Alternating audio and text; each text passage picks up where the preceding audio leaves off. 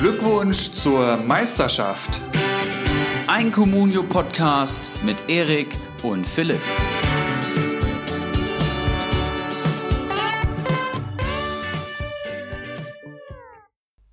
Gladbach und Leipzig vor Bayern München, Freiburg und Hoffenheim vor Borussia Dortmund, Union Berlin und Düsseldorf vor Werder Bremen und Achtung, Bacardi Diakite vor Ibras Eriksson. Bundesliga, wir lieben dich. Herzlich willkommen. Glückwunsch zur Meisterschaft Folge 20. Erik, mein Freund, wie geht's dir? Moin Philipp. Schönes Intro von deiner Seite, hat mir sehr gut gefallen. Dankeschön. Tolle Vergleiche bis auf den letzten. ja, mir geht's äh, relativ bescheiden nach einem relativ dürftigen Communio-Spieltag an Bundesliga-Spieltag 11 von meiner Seite aus und einigen körperlichen Strapazen vom Wochenende her. Also ich brauche immer unter der Woche Erholung vom Wochenende. Das trifft bei mir tatsächlich immer zu. Aber ja, wie lief's bei dir? Ja, Communio-technisch tatsächlich äh, besser als erwartet, sagen wir es mal so. War einer meiner besseren Spieltage, aber ich würde sagen, da gucken wir detailliert gleich nochmal drauf. Ähm, ja, ansonsten nicht so geschädigt, wie du es bist. Ich konnte mich äh, kurzfristig dann doch noch äh, vom Keilerweizen Doppelpass lösen. War dementsprechend nicht da. Das mussten sie mal ohne mich hinkriegen. Ja, auch ohne dich, glaube ich. Ne? Waren nur vier Mann wohl da. Vier Mann, Ja. okay. Okay, also gab es da ähm, eher so ein Übergewicht an Dortmund dann. Kann das sein? Das kann gut sein, aber ich glaube vor allem ein Übergewicht an Spirituosen, wenn ich das richtig gehört ja, habe. Ja, das kennen wir ja, das kennen wir ja. Und dementsprechend sahen die Bilder teilweise dann auch aus. Ähm, ja, gut.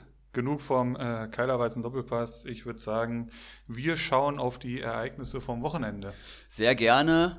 Vielleicht am Anfang nochmal eine kleine Werbung platzieren. Kommt in unsere Facebook-Gruppe, die sich mittlerweile immer weiter füllt. Ich bin begeistert. Es kommen immer noch weitere Anfragen. Also kommt gerne in unsere Facebook-Gruppe. Glückwunsch zur Meisterschaft. Einfach in die Suchleiste eintippen, zwei, drei Ein Einstiegsfragen beantworten und dann dürft ihr gerne mitdiskutieren. Uns Feedback geben, an Umfra Umfragen teilnehmen oder auch mal Champions League-Ergebnisse tippen. Also es wird mittlerweile relativ angeregt diskutiert und getextet. Ich finde das super geil, macht mir richtig Spaß. Gerne weiter so. Jawohl, und wir steigen am Freitagabend ein. Unser so sehr geliebter, ach, geliebter ist vielleicht zu viel, sympathisierter Verein 1. FC Köln verliert gegen Hoffenheim mit 1 zu 2. Gut, dazu muss man sagen, gegen Hoffenheim kann man aktuell auch ruhig mal verlieren, so wie die drauf sind. Ähm, in der 98. steht hier. Ist das richtig? Ich hätte, Das ist richtig. Ich, hätte eigentlich gedacht, das wäre ein Tick früher gewesen. In der 98. schießt Luca Dia den Elfmeter hinein ins Glück. Das hat mir natürlich sehr in die Karten gespielt. Das glaub ich dir. Mein Luca Dia, dessen Marktwert explodiert im Moment. Ähm, da bin ich mal gespannt, wann der wieder sinken wird. Ich hoffe nicht so bald. Ähm, ja, Cordoba vorher mit seinem ersten Bundesligatreffer, glaube ich, Mhm. zum 1 zu 0. Äh, in der 48. Adamian äh, gleicht aus nach einer Vorlage von Rudi. Ähm, ja, dein Wort zum Freitagabendspiel, Erik. Ja, das Abschiedsspiel von Achim stimmt. und ähm, ja, ich denke vollkommen verdient. Köln steht jetzt aktuell am 17. Tabellenplatz, wenn ich das richtig gesehen habe. Das ist ein direkter Abstiegsplatz. Nach so viel Euphorie ähm, sind die Leistungen eben deutlich zu dürftig für Köln und für die Kaderstärke vor allem. Also man ist zum Beispiel vor äh, hinter Düsseldorf, Augsburg oder auch Union Berlin. Ich denke, das ist nicht der Anspruch. Und Hoffenheim mit dem fünften Sieg in Folge natürlich sensationell. Wir haben es ja letzte Woche schon angesprochen anhand der Statistiken. Hoffenheim hat auch ein relativ leichtes Restprogramm bis äh, Weihnachten und ähm, da werden noch einige Leute extrem gut punkten, was man hier gut gesehen hat. Jo. Ja, krass, ne? Ähm, lesen wir noch kurz die Highscorer vor. Da sticht mein Lucadia natürlich mit seinen neun Punkten heraus. Ähm, Grilic 5, Rudi 8, der ein gutes Spiel gemacht hat, der auch immer besser in Fahrt kommt da in Hoffenheim. Ähm, Adam Jan, der eingewechselt wurde, auch 8 Punkte und auf Kölner Seite Cordoba 7. Skiri, dein Skiri, 5 Punkte, trotz der Guter. Niederlage, auch nicht schlecht. Ähm, ja, das war es eigentlich schon auf Kölner Seite. Meret vielleicht noch mit fünf Punkten, Schaub vier Punkte. Aber das hat alles nicht zum Sieg gereicht. Du hast es angesprochen. Vorletzter Tabellenplatz für den ersten FC Köln, der im Moment Trainer und äh, was war Feder genau? Managerlos dasteht, der Verein sozusagen. Genau, ne? aber Fee hat wohl auch unabhängig vom Ausgang des Spiels praktisch seinen Vertrag da äh, auflösen lassen, beziehungsweise ja. einseitig gekündigt. Sehr interessante Entwicklung. Bei Köln fehlt es ja jahrelang jetzt schon an einer soliden Führungskraft, die sich da mal etabliert, die mal in Ruhe was aufbauen kann. Jetzt wird eben wieder auf zwei wichtigen Positionen in so einem Verein nachbesetzt. Da kehrt absolut keine Ruhe ein.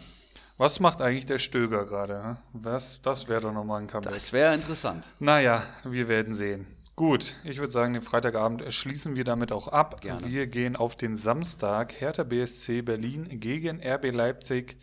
Der nächste Sieg für die Leipziger. Die äh, Tormaschine ist angerollt, würde ich mal so sagen, bei denen mittlerweile. 2 zu 4, Mittelstädt in der 32. Ein schönes Tor, 1-0. Dann der Werner von 11 Metern, 38. Sabitzer, Kampel, Werner dann für Leipzig und in der 92. darf dann der Selke auch nochmal ein Bundesligator schießen.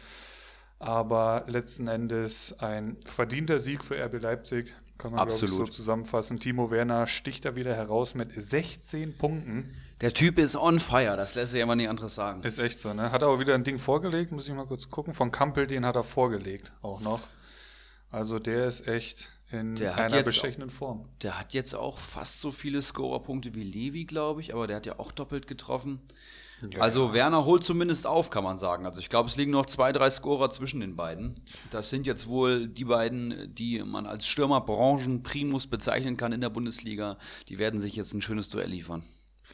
Ja, kann uns ja nur äh, gefallen als manchmal neutraler Bundesliga-Zuschauer. Ähm, ja, Werner haben wir angesprochen, 16 Punkte. Sabitzer, der auch eine richtig starke Saison spielt bis hierher, mhm. 10 Punkte. Ähm, und dann war es, ah nee, Kampel würde ich da noch mit reinnehmen mit neun Punkten und dann fällt es ein bisschen ab. Dann ist dann der nächste Leimer mit vier Punkten. Der ähm, stark die Nase bricht und den Ball noch an die Hand bekommt und es trotzdem keine Elfmeter bekommt. Da habe ich jetzt gerade so die Szene vor Augen. Habe ich auch überhaupt nicht verstanden tatsächlich. Da war Leimer äh, der Hauptprotagonist und die Szene fand ich schon echt spannend, dass da niemand aus Köln eingegriffen hat. Vor allem finde ich die ziemlich eindeutig zu bewerten. Ja, also, deswegen, das ist Da es halt, ja. gab es bei uns vom Fernseher absolut keine Diskussion und alle waren sich ziemlich einfach, äh, sicher, dass das jetzt safe einen Elfmeter gibt, ja. aber nada, ne? So nicht mit dem Virtual Assistant Referee. Ich bin mir nicht sicher, zu welchem Spielstand diese Szene war. Wären sie da nochmal drangekommen? Da bin ich mir jetzt unschlüssig. Ähm, ansonsten auf Berliner Seite Mittelstädt, der mit dem Tor sechs Punkte holt. Selke, der in der 78. eingewechselt wird und sieben Punkte holt. Immerhin. Und Löwen vielleicht noch zu erwähnen mit Luke Bacchio, vier Punkte. Ansonsten ist da auch einiges an Minus dabei, unter anderem auch der starke Boyata. Rehkick bei minus drei, also das ist auch nichts mehr. Stark musste dann verletzt runter der 78. hat sich die Nase gebrochen, Nasenbein, irgendwie sowas. Kommt nicht mit zur Nationalmannschaft. Aber ich glaube, bei einem Nasenbruch mit Maske oder so könnte der könnte, könnte gehen. Könnte das wieder funktionieren, das denke ich auch, ja. Ist ja als leider Länderspielpause. Das heißt, ähm, er hat zumindest die eine Woche mehr, sich jetzt zu regenerieren. Hertha aktuell auch nicht mehr so richtig im Knick. Ne? Die hatten ja dann so ein Hoch, wo sie ja. auch, glaube ich, drei Spieltage in, Folge gewonnen haben. Und da haben sie alle gedacht, wow, äh, Berlin kommt jetzt richtig in Fahrt. Lücke Bacchio, Dilrosun, Wolf waren die drei da vorne, Ibisevic in der, in der Spitze. Aber da kommt gerade irgendwie auch weniger und jetzt geht der, die Kurve wieder so ein bisschen nach unten. Ne? Und hört, hört, Union Berlin zwei Punkte vor Hertha BSC Berlin. Ja. Und das ist nicht unverdient tatsächlich. Das ist doch äh, ein schönes äh, Nice to have für Union Berlin-Fans, könnte ich mir vorstellen, der Länderspielpause. Auch eine schöne Überleitung zu unserem nächsten Spiel. FSV Mainz 05 verliert zu Hause gegen Union Berlin 2 zu 3 und feuert Sandro Schwarz. Ja, auch ein unerwartetes Ergebnis. Union Berlin hat ja dann in der 52. Minute das dritte Tor geschossen. Also 3-0 Auswärtsführung von einer sehr offensiv schwächeren, offensiv schwachen Mannschaft im ja. Ligadurchschnitt. Und Mainz, ja, da muss jetzt auch, glaube ich, einfach ein neuer Impuls gesetzt werden. Haben wir ja schon angesprochen. Die sind jetzt, glaube ich, am Relegationsplatz. Auch eine erschreckende Saisonleistung. Der Kader ist eigentlich ziemlich stark, wie ich finde. Ich finde, Mainz hat wirklich einen guten Kader. Und da muss einfach mehr kommen. Ich glaube auch, dass Sandro Schwarz ein richtig guter Coach ist, aber du musst jetzt halt irgendwas machen. Ne? Du brauchst ab und zu einfach einen neuen Impuls, so ist es. Und den kann man halt am leichtesten von der Trainerbank, Trainerbank aus setzen. Ähm, ja, du hast es angesprochen. Also Platz äh, 16 aktuell für Mainz, nur Köln und Paderborn dahinter. Neun Punkte nach elf Spieltagen, Tordifferenz von minus 18. Das ist die schlechteste in der ganzen Liga. Gut, wow. da muss, muss man jetzt natürlich äh, bedenken, dass 8 zu 0 gegen Leipzig, das äh, spielt dann natürlich stark mit rein. Onisivo, der zwölf Punkte holt auf Mainzer Seite, der in der 61. erst eingewechselt wird. Ähm, Prosinski, den du auch im Kader hast, ne? Jawohl. Nach wie vor fünf Punkte, Baku sechs Punkte und dann war es das eigentlich auch schon auf Mainzer Seite, die halt erst spät angefangen haben, Tore zu schießen, in der 81. und dann in der 94. Das war dann einfach zu spät. Auf Berliner Seite ist natürlich Anderson, der sich in die Comunio 11 des Spieltages gespielt hat, den Faxe, meine ich, im Kader hat. Ähm, Doppelpack 8,7, das sind 16 Punkte, sehr stark. Trimmel mit 9 Punkten, auch sehr stark.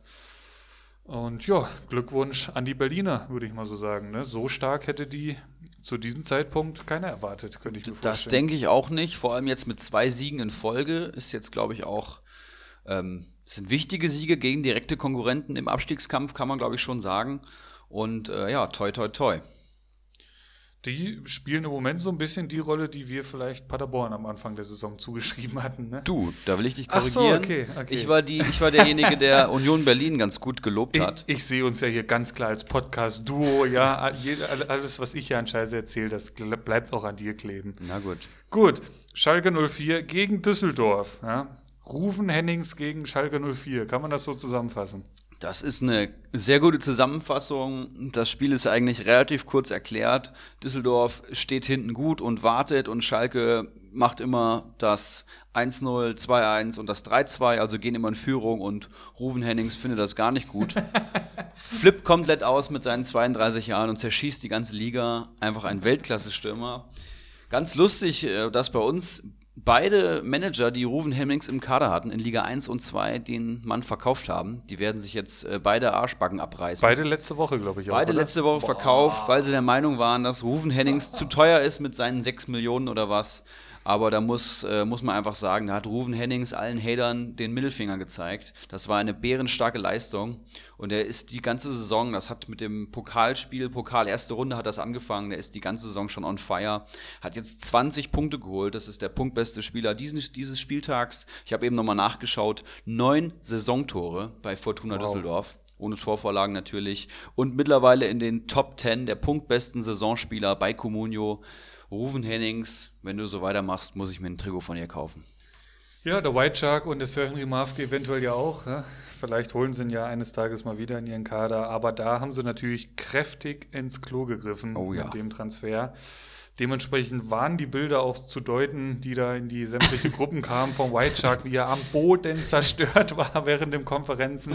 Ah, herrlich. Ah, wir hatten auch äh, Textnachrichten hin und her geschrieben während der Kon äh, Konferenz. Um, ich hatte das nicht mehr im Schirm, dass er den verkauft hat und habe ihm äh, deswegen äh, fast schon gratuliert, dass der Hennings ja wieder am Liefern ist, bis er mir dann gestanden hat, dass, dass der ja gar nicht mehr in seinem Kader ist.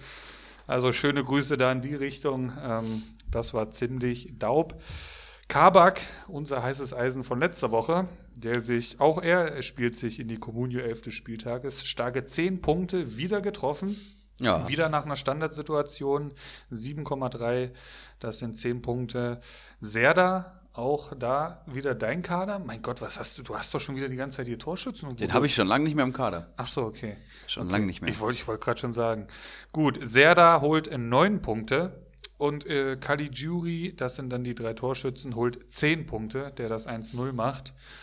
Ähm, ja, und damit ist eigentlich auch schon alles zu dem Spiel gesagt. Es war Schalke gegen Düsseldorf. Ich denke mal, Schalke hat eher zwei Punkte verloren als Düsseldorf. Äh, also Düsseldorf war da jetzt bei weitem nicht an einem Sieg dran, was ich so mitbekommen habe. Aber sehe ich auch so, ja. Ähm, Schalke wird sich, denke ich mal, dementsprechend ärgern, hier dreimal in Führung zu gehen und das Ding nicht über die Bühne zu kriegen. Aber so ein 3-3 gegen Düsseldorf, das haben auch schon andere Mannschaften gespielt. Grüße nach München. Ruven Hennings, Fußballgott und damit gerne zum nächsten Spiel. Jawohl. SC Paderborn versus FC Augsburg Und der SC Paderborn verliert 0 zu 1 zu Hause gegen FC Augsburg. Ein wichtiges Spiel für beide Mannschaften und es zeigt sich, dass der SC Paderborn ja, mal wieder der Bundesliga nicht gewachsen ist, will ich fast sagen. War ein relativ ausgeglichenes Spiel und wurde im Endeffekt durch einen direkten Freistoß von Philipp Max entschieden. Aber das reicht dann eben mit einem extrem starken Tomasz Kubek. Das würde ich wahrscheinlich sehr gefreut haben. Mm, Dankeschön. Äh, holt 10 Punkte, Philipp Max 13 Punkte und Augsburg insgesamt 48 Punkte. Aber SC Paderborn, das ist auch ganz lustig, keiner holt Minuspunkte. Stimmt. Das heißt, so viel hat, kann Augsburg auch nicht richtig gemacht haben. Wahrscheinlich eine Defensivschlacht. Ich habe gar nicht so viel auf das Spiel geachtet tatsächlich. Mein Sebastian Schonlau mit sechs Punkten, das hat mich natürlich sehr gefreut. Aber ansonsten muss man, glaube ich, auch nicht, zu, nicht viel zu dem Spieltag, äh, zu dem Spiel sagen. Paderborn weiter an 18. Augsburg zieht an Mainz vorbei, ist aber auf jeden Fall auch noch im Dunstkreis der direkten Abstiegskandidaten. Und ja, gerne. Paderborn hätte mit Augsburg gleichziehen können. Richtig. Ne? So jetzt sind das natürlich drei weitere Punkte, die sie da hinterher rennen müssen. Ähm, auf Paderborner Seite gefällt mir der Pröger echt gut. Ich weiß nicht, hatten wir das äh, die letzten Folgen schon mal thematisiert? Also das ja, ist echt ein, ein ziemlich geiler Fußballer. Auch jetzt in diesem Spiel wieder, was ich so gesehen hatte. Ähm, ich könnte mir echt durchaus vorstellen, dass der dann spätestens im nächsten Sommer. In der Nationalmannschaft spielt. Nicht das, aber ähm, na gut, in, in, der Innenverteidigerposition haben wir ja noch Platz in der Nationalmannschaft, wenn das er stimmt. das da spielen möchte. Ansonsten sehe ich dem auf jeden Fall bei einem stärkeren Verein, als es der SC Paderborn in dieser Saison ist. Und damit sind wir beim Abendspiel. Du hast es geschaut, nehme ich an? Ich habe das geschaut. Wie gesagt, ich war auf, dem, ähm, auf der Geburtstagsfeier meiner Mom und ähm, da lief natürlich auch Fußball. Und natürlich, wie Nebenbei. das auf dem Geburtstag von Müttern so ist. Sie war schwer begeistert, dass sich alle um diesen Fernseher rumgesetzt hatten, aber du weißt, wie es ist, ne? Hat noch einige Bayern-Fans da. Und ja, das Spiel war erschreckend, muss ich sagen. Also vielleicht ich erstmal, bevor du dann deinen ich habe da tatsächlich gar nicht so viel zu sagen. Okay, das ist ja super. Also Bayern ähm, unter Hansi Flick, äh, Torverhältnis von 6 zu 0 und beide Spiele gewonnen. Das war der FC Bayern München, wie man ihn die ganze Saison eigentlich erwartet hat. Das war brutal souverän. Das war sogar noch vom Tor fast ein bisschen verschwenderisch. Also ich finde, da hätten noch deutlich mehr Dinger reingehen können. Und das war vor allem eine Offenbarung von Borussia Dortmund, die mal wieder in München einen, ja, einen erbärmlichen Fußballtag hingelegt haben, muss man wirklich sagen. Das ist eine Mannschaft, die ganz klar kommuniziert hat, dass sie deutscher Meister werden will. Und das war wirklich eine blutleere Leistung. Ich habe mich mit Geronimo Jim am Sonntag auch drüber unterhalten, als wir zum Auswärtsspiel gefahren sind. Ähm, wirklich katastrophal. Sagt er auch, oder was? Sagt er auch. Er sagt, äh, wenn da beide wenigstens Fußball gespielt hätten, wäre es ein gutes Spiel geworden, aber so kampflos, ideenlos, offensiv ging gar nichts, defensiv war es fahrig. Akanji da, finde ich, negativ hervorzuheben. Hummels irgendwie unglücklich, aber der hat wenigstens noch motiviert gewirkt. No. Aber nach vorne ging ja auch wirklich gar nichts, ne? Und das ist immer noch der FC Bayern, den äh, Frankfurt irgendwie 5-1 zerlegt hat. Also die Schwachstellen wären sicherlich da gewesen, aber Favre wirkte auch total überfordert.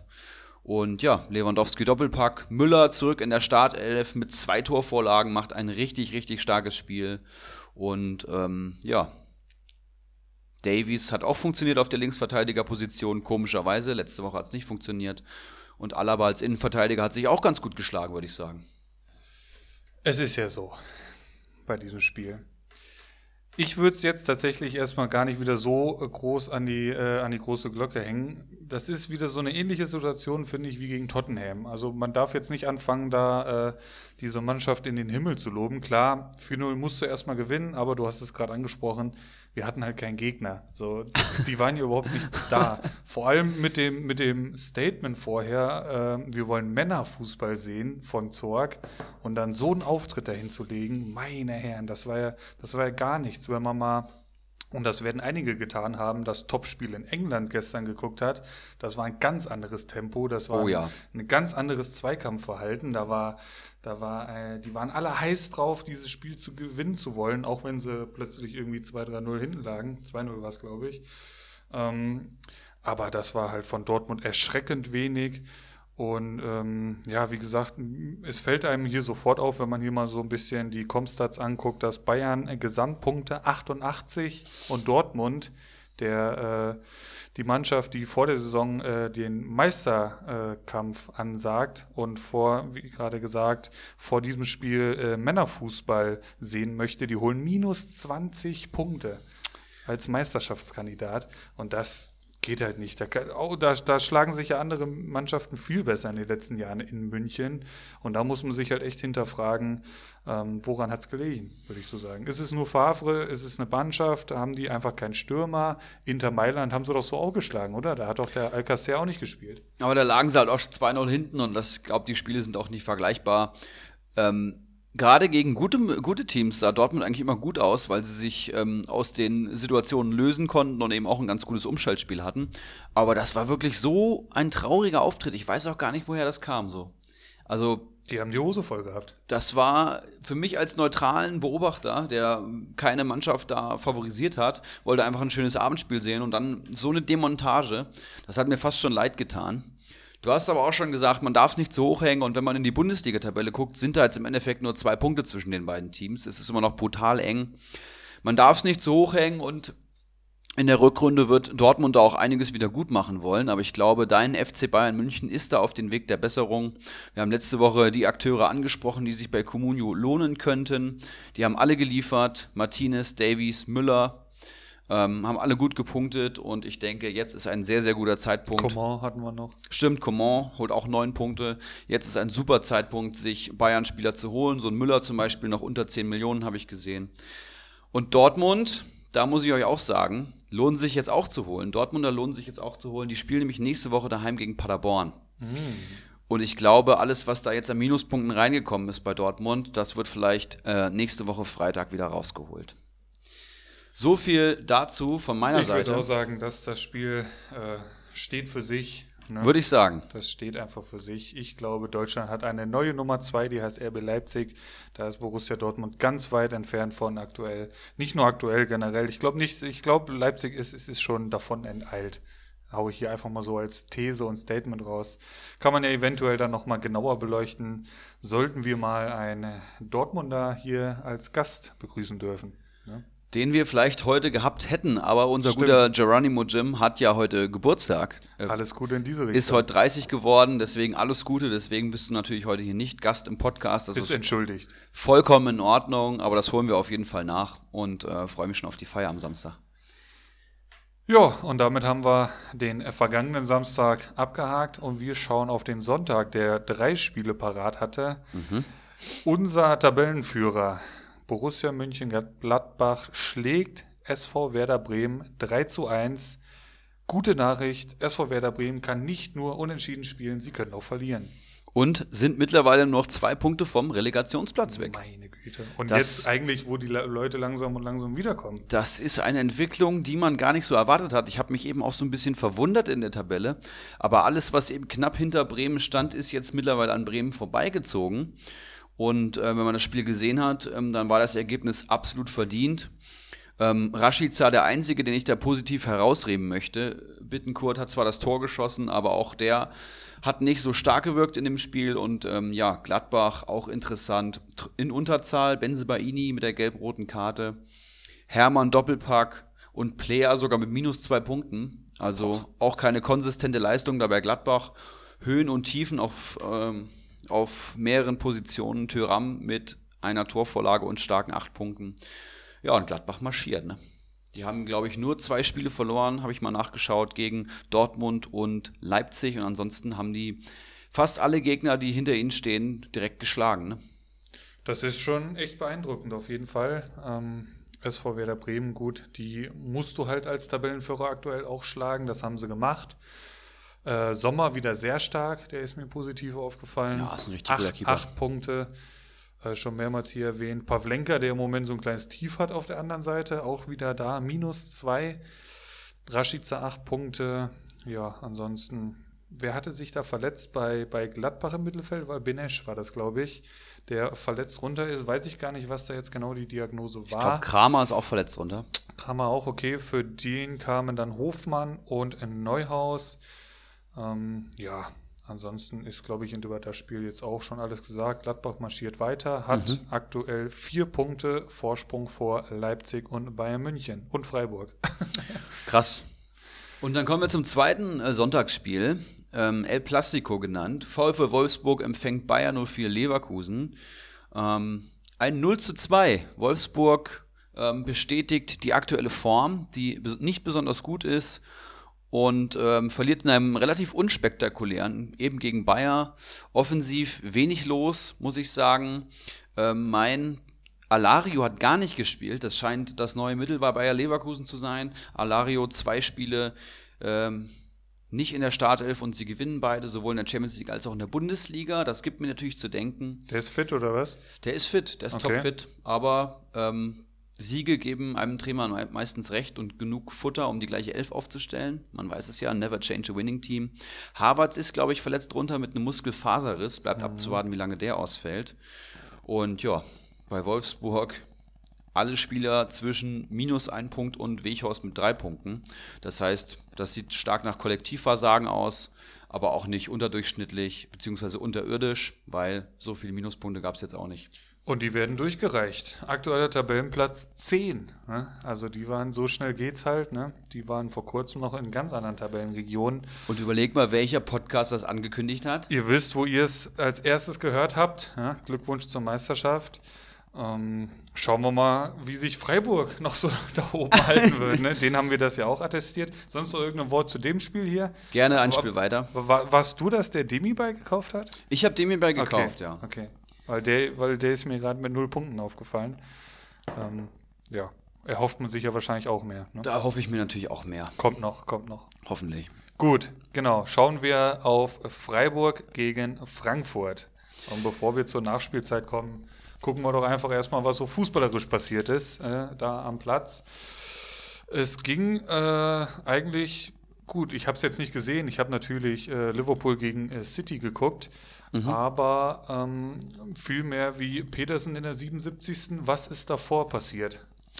Äh, ich habe das Spiel tatsächlich auch nicht geschaut. Ich bin vom Auswärtsspiel gekommen habe meine sieben äh, Sachen gepackt und bin in die wunderschöne Rhön gefahren, mhm. habe einen äh, Kollegen besucht der gerade hier im Lande ist und deswegen habe ich nichts vom Spiel gesehen, habe mir dann aber gestern Abend um neun noch die Zusammenfassung reingezogen und habe mit den Augen äh, gerollt. Sowas habe ich lang nicht mehr gesehen. Was war das für ein Spiel, was ich da verpasst habe? Da habe ich mich sehr geärgert.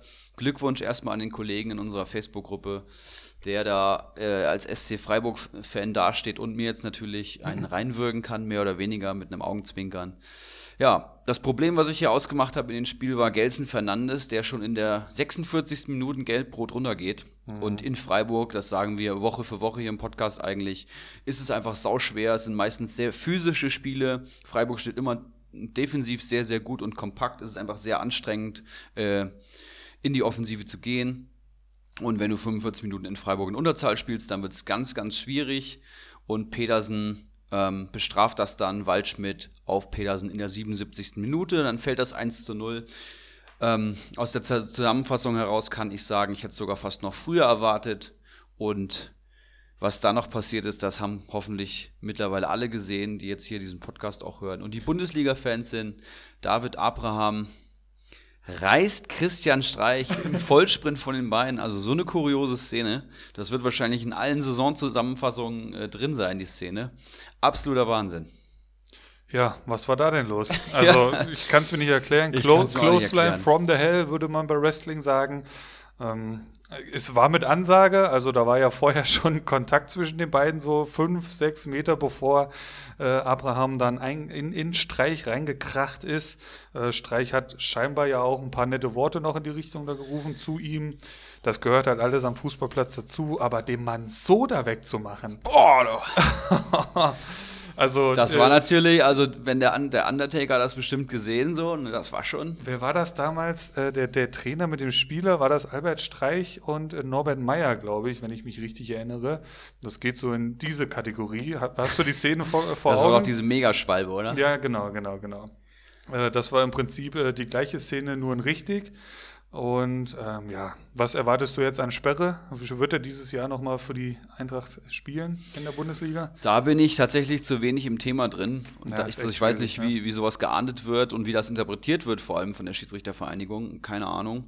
Auf jeden Fall maximal unnötig, aber man kann auch sagen, dass die beiden sich direkt danach ausgesprochen haben im Spielertunnel und ähm, beide Seiten haben das nochmal bestätigt und haben sich wieder vertragen. Vincenzo Grifo kriegt dann auch noch die rote Karte, ne, weil er ihm in, ins Gesicht fasst. Auch zu Recht, ja. Obwohl der schon auf der Bank saß, holt er dann im Endeffekt minus vier Punkte durch die rote Karte. Das ist natürlich auch bitter für alle Grifo-Besitzer. Ein überragendes Bild, wie die Bank da aufspringt. Ja, schon. diese, Kameraeinstellung von der Seite, herrlich. Überragend. Sowas sieht man nicht in jedem Bundesligaspiel. Nee, das, das, das, das hat man echt bisher sehr, sehr selten gesehen. Aber Also eben auch für, für die Eintracht ähm, ein schwaches Ergebnis und mittlerweile sind wir jetzt Neunter. Und um an der Spitzengruppe dran zu bleiben, muss man so in so Spielen Minimum einen Punkt mitnehmen. Wer vielleicht, Keine noch, gute Leistung. wer vielleicht noch hervorzuheben ist, ist der Ersatztorwart Flecken, der neun Punkte holt und damit der beste Spieler des Spiels ist. Wenn ich das hier so richtig überblicke. Petersen hat acht. Und auf Frankfurter Seite ist auch der Torwart Renault mit sieben Punkten der beste Mann. Ähm, aber Spolo wird ja wohl nach der Länderspielpause dann so langsam aber sicher, ne? Endlich, es wird auch Zeit. Ich habe es ja schon mal gesagt, ich habe den dritten Torwart und den ersten Torwart von Freiburg und der Flecken, der macht Woche für Woche hier ein sensationelles Spiel nach Wahnsinn, dem anderen. Du holt 19 Punkte aus zwei Spielen jetzt, glaube ich, und ich habe den Mann nicht. Grüße Toll. gehen raus an Sir Henry Mafke. Torhüter können die Freiburger einfach, habe ich so das Gefühl. Ja, bitteres Ding für Frankfurt, ganz schwaches Ergebnis und vor allem nach der Europa League-Niederlage, die auch in letzter Minute entschieden wurde, ähm, jetzt zwei Pflichtspielniederlagen in Folge bei der Eintracht. Das bleibt spannend und ich hoffe, dass da jetzt natürlich die Wende kommt am 12. Spieltag. Und eins möchte ich noch erwähnen.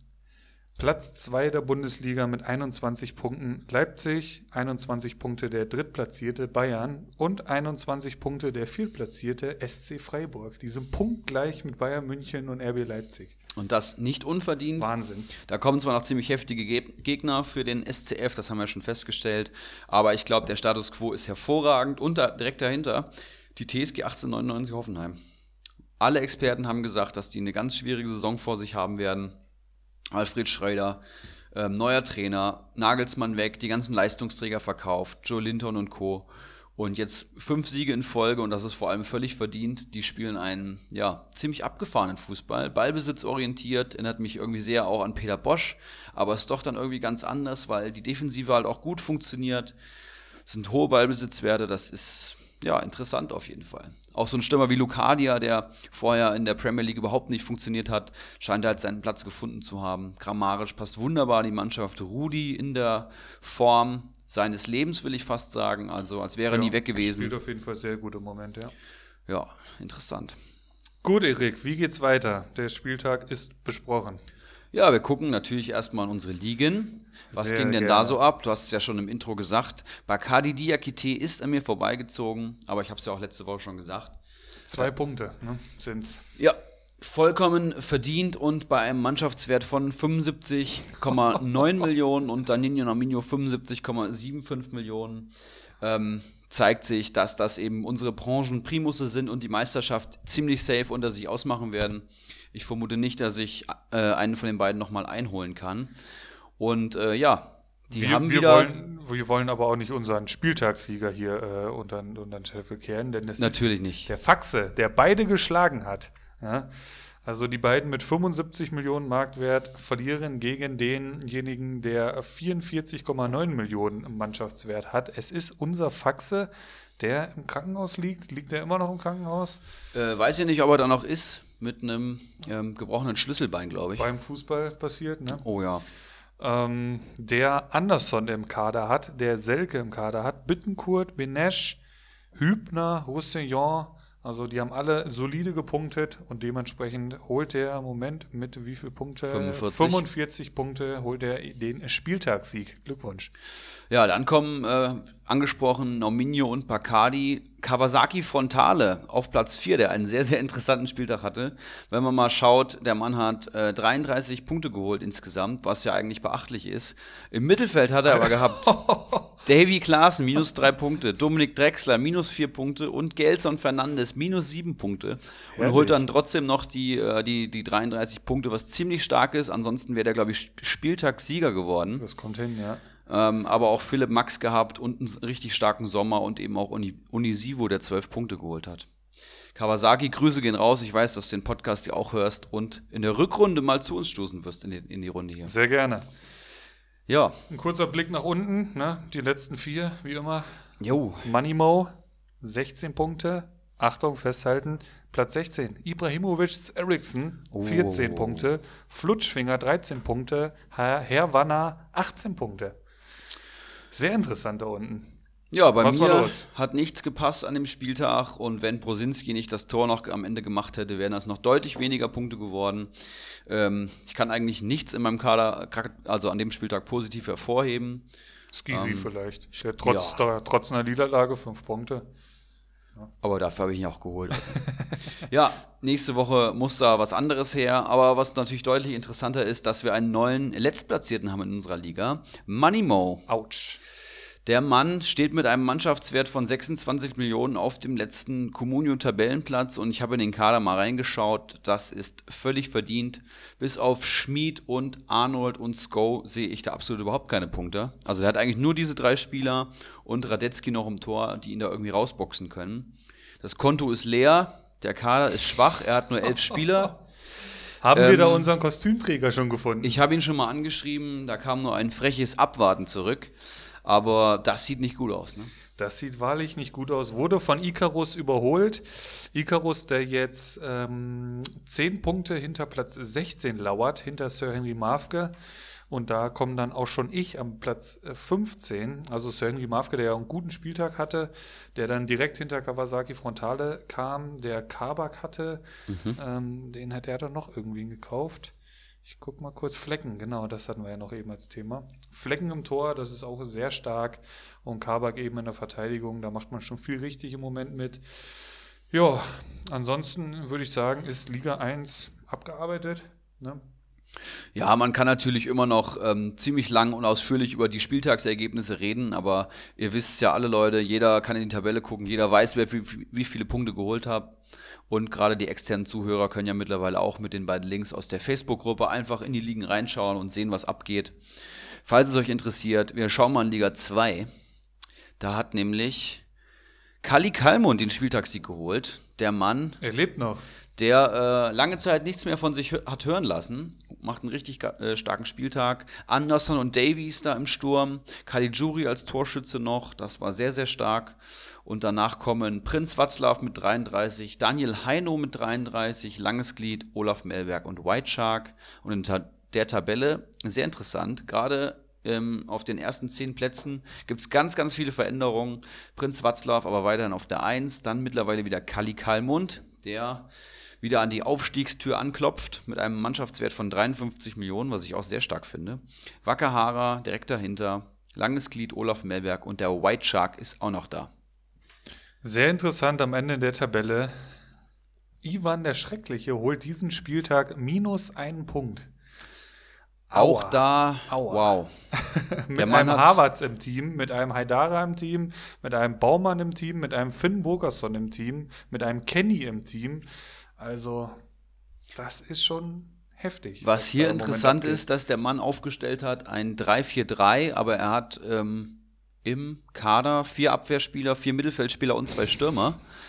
Und dann holt er mit minus vier Punkte, bevor der Spieltag aber losgegangen ist. Ich weiß nicht, was da los Stimmt, ist. siehst du, das ist mir gar nicht aufgefallen. Brutale Anfängerfehler, wenn ich das hier richtig sehe. Keine Ahnung, was da los ist, aber ich glaube, der Mann hat viele andere Sachen um die Ohren und es ist halt schwierig, wenn das Konto leer ist. Ne? Da wird wenig in Communio investiert. Vielleicht hat er sich schon damit äh, abgefunden, dass er das Kostüm tragen wird. Der hat ja mittlerweile schon 40 Punkte auf den vorletzten oder fast 40 Punkte. Das wird sehr, sehr eng. Oh, das ist heftig, ja. Also da auch in diese Richtung könnte man dann schon ein Kostüm langsam raussuchen. Partnerkostüme auch natürlich eine schöne äh, Option. Wäre auch stark, ja. Ne? Aber das ist dann äh, im kommenden Sommer Thema. Ich würde sagen, wir schauen auf das, was wir äh, ein bisschen vorbereitet haben, beziehungsweise eher du vorbereitet hast. Ja, Spielervergleiche.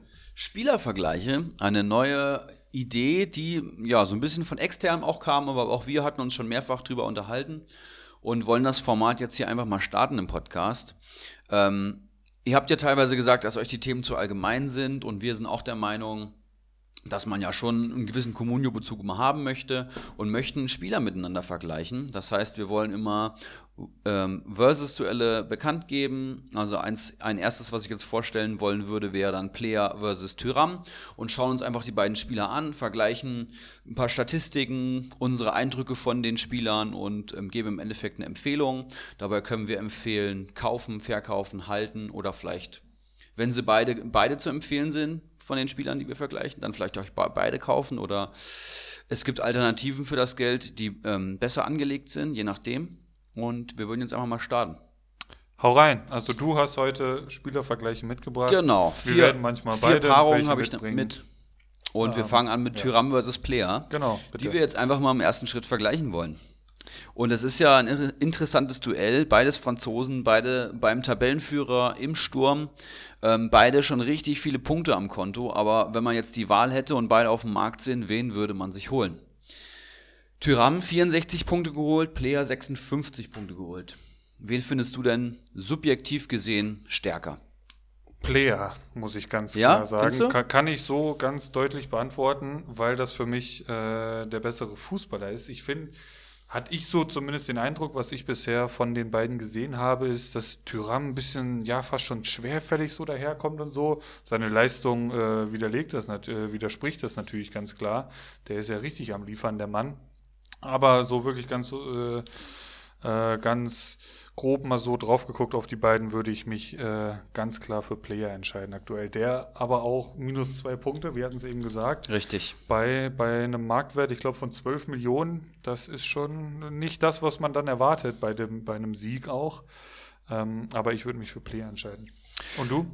Ich würde mich für Player entscheiden, vor allem auch aus dem Grund, weil der schon fast zwei Millionen günstiger ist als Tyram. Ein Tyram ist ja momentan in der besseren Form, das muss man auch einfach so sagen, und hat vor allem alle elf Spiele bestritten im Vergleich zu Player, der erst neun Einsätze hat.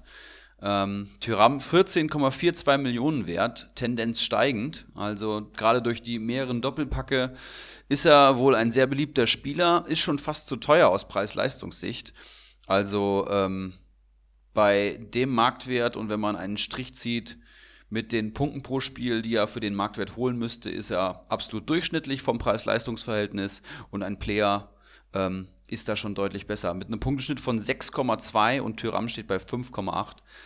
Und ich denke, auch wenn ein Player jetzt minus 2 geholt hat, ist das der Mann der ersten acht Spieltage gewesen bei Borussia Mönchengladbach. Der war letzte Saison schon da und der ist halt auch ein anderer Spielertyp. Du hast schon gesagt, Tyram, ein sehr bulliger physischer Typ, ne?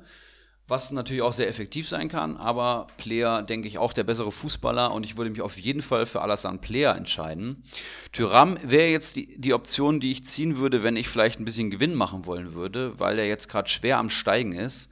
Könnte sein, dass er jetzt wieder steigt über Nacht, aber er ist schon sehr teuer mittlerweile. Es gibt wenig Spieler, die genauso teuer sind.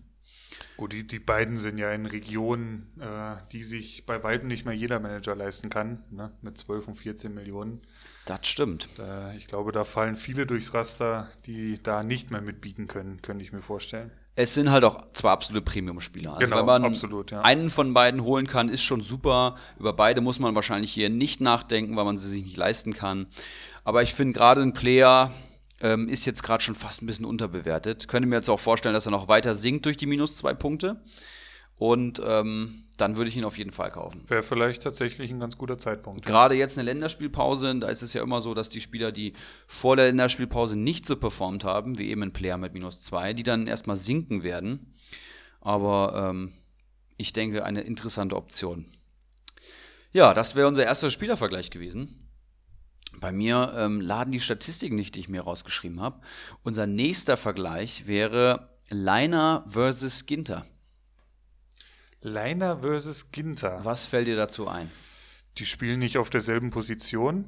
Richtig. Fällt mir da schon mal als erstes auf. Leiner, der rechte Verteidiger, der jetzt im Sommer nach Gladbach gekommen ist. Richtig. Mit dem Trainer zusammen, glaube ich. Ist das korrekt? Genau, und war auch der Wunschtransfer des Trainers okay. von Marco Rose. Okay.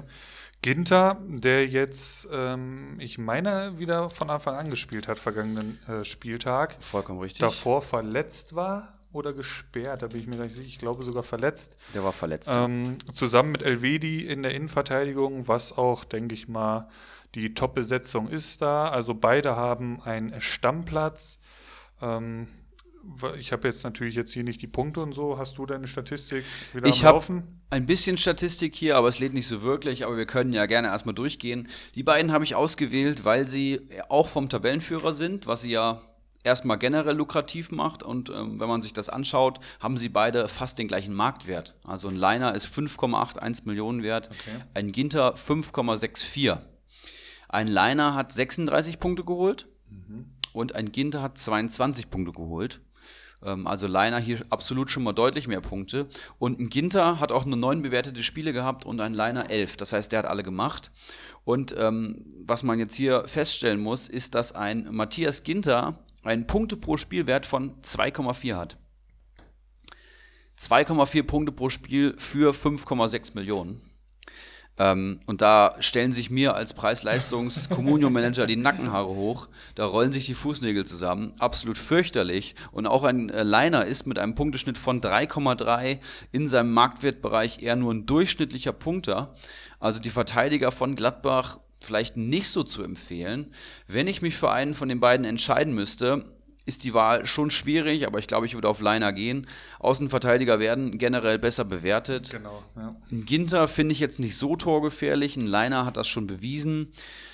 Ähm, ja, ich, ich würde tatsächlich auch mit Liner gehen, einfach aus dem Grund, dass auch er mal einen Scorerpunkt irgendwie abfällt, eine Vorlage oder sonstiges, mhm. durch eben die Offensivläufe, die ein Ginter halt nicht machen kann. Der ist maximal nach einer Ecke oder nach einer Standard gefährlich, um da irgendwie ein paar Zusatzpunkte zu holen. Ansonsten gehe ich da ganz klar mit Liner, gerade äh, wenn die in einer ähnlichen Preisregion äh, unterwegs sind. Ähm, also da geht auf jeden Fall unsere beiden Punkte an Leiner. Ja, und ähm, generell muss man sagen, dass wenn ihr die beiden Spieler im Kader habt und ihr habt einfach den Punkteschnitt von 2,8 oder 3,3, das ist deutlich zu wenig für das Geld und probiert das anders anzulegen, würde ich mal sagen. Stimmt auch wieder, ja. Dann ein nächster Vergleich, den ich mir rausgesucht habe: Klostermann versus Halstenberg. Die beiden deutschen Außenverteidiger-Stars von RB Leipzig. Was fällt dir denn so dazu ein? Zu den beiden Kollegen. Also erstmal Chapeau für ähm, das Geleistete in den letzten Jahren, würde ich mal so sagen. Mhm. Beide, die sind ja jetzt schon ein bisschen bei Leipzig, fällt mhm. mir jetzt da so als erstes ein. Waren die auch schon in der zweiten Liga? Das Beide, weiß ja. ich jetzt. Beide waren da schon. Beide, ja. Und das finde ich eigentlich mit das Krasseste an Leipzig, dass sie so viele noch in der Mannschaft haben und die auch spielen, die ständig spielen, die auch schon in der zweiten Liga oder teilweise, ich glaube, Demme war sogar schon äh, in der dritten Liga dabei. Ähm, also Klostermann und Halzenberg ganz stark, was die im Abreißen da seit, seit Monaten und Jahren. Beide in die Nationalmannschaft gespielt. Richtig. Beide auch schon schön getroffen für die Nationalmannschaft. Leipzig dann wahrscheinlich auch. Ähm, rennen die Außenbahnen da hoch und runter, wie man das von Leipzig äh, so kennt.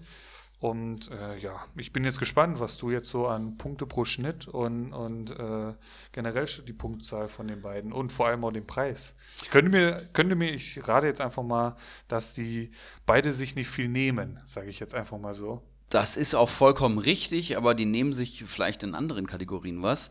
Auch hier eine schwierige Entscheidung, muss man sagen. Die spielen direkt auf der gleichen Position und sind ja, wenn sie beide fit sind, würde ich sagen, absolut gesetzt. Halzenberg aktuell 7 Millionen wert und Klostermann 7,41 Millionen. Also Klostermann hier der teurere Spieler. Halzenberg hat mehr Punkte geholt, auf jeden Fall.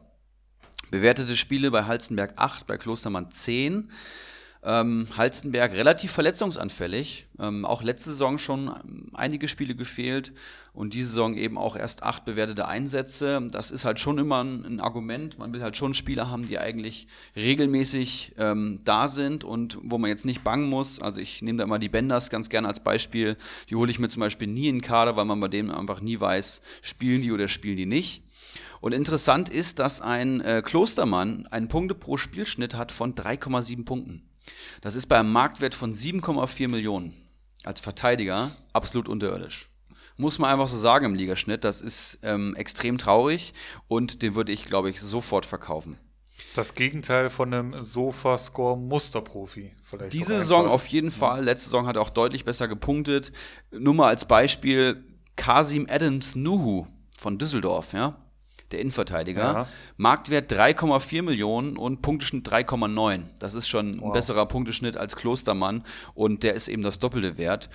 Mein Schonlauer punktet besser, Dominik Heinz punktet besser, ähm, ein Süle punktet besser, logischerweise. Ein Brosinski hat fast den ähm, Punkte pro Spielwert, ein Tisserand auch. Das ist einfach viel, viel zu teuer.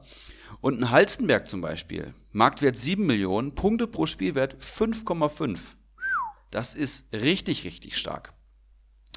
Und das ist eben auch der Grund, warum ich hier ganz klar mit Halzenberg gehen würde. Halzenberg, der deutlich torgefährlichere Spieler, das hat sich letzte Saison schon gezeigt, gerade äh, auch in den Vorlagen und diese Saison eben auch, der vielleicht momentan ein bisschen anfälliger ist für Verletzungen, aber wenn der spielt, auch immer gut an Toren beteiligt und hat einfach einen herausragenden Punkte pro Spielwert. Der hat jetzt einen kleinen Muskelfaserriss, ist aktuell auch wieder verletzt und ähm, fällt 10 bis 14 Tage aus, hieß es vor einer Woche. Sprich, ähm, nach der Länderspielpause sollte der wieder an Bord sein. Und dann eben auch ein Mann, der deutlich mehr als 7 Millionen wert sein dürfte. Bei Halzenberg wäre der Preis gerechtfertigt. Ein Lukas Klostermann, 7,4 Millionen, deutlich zu teuer.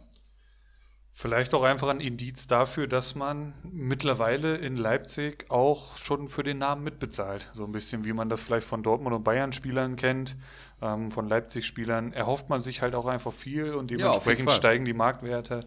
Klostermann dann hier einfach auch ein Negativbeispiel und da bin ich ganz bei dir, gehe ich auch mit Halzenberg. Und Sollte der denn am Markt sein und man hat noch das ein oder andere Millionchen locker sitzen. Ja, und ähm, Ginter, Leiner, Halzenberg, Klostermann eben ähm, die Verteidiger auch von den Topclubs. Und hier zeigt sich, dass, da man, dass man da gerade sehr viel den Namen mitbezahlt und dass die Punkte pro Spiel technisch vielleicht gar nicht so lukrativ sind wie jetzt eben die Offensivabteilung von den Topclubs. Vielleicht da so ein kleiner genereller Hinweis. Oder das, so das ein oder andere heiße Eisen, was wir heute noch vorstellen werden. Vollkommen richtig. Ich hätte jetzt hier noch einen vierten Vergleich. Bitte. Die kommen nicht ähm, aus einer Mannschaft, sind aber auch, ja, spielen zumindest die gleiche Position, sagen wir es mal so. Kevin Campbell und Sebastian Rudi. Da bin ich jetzt sehr gespannt sogar.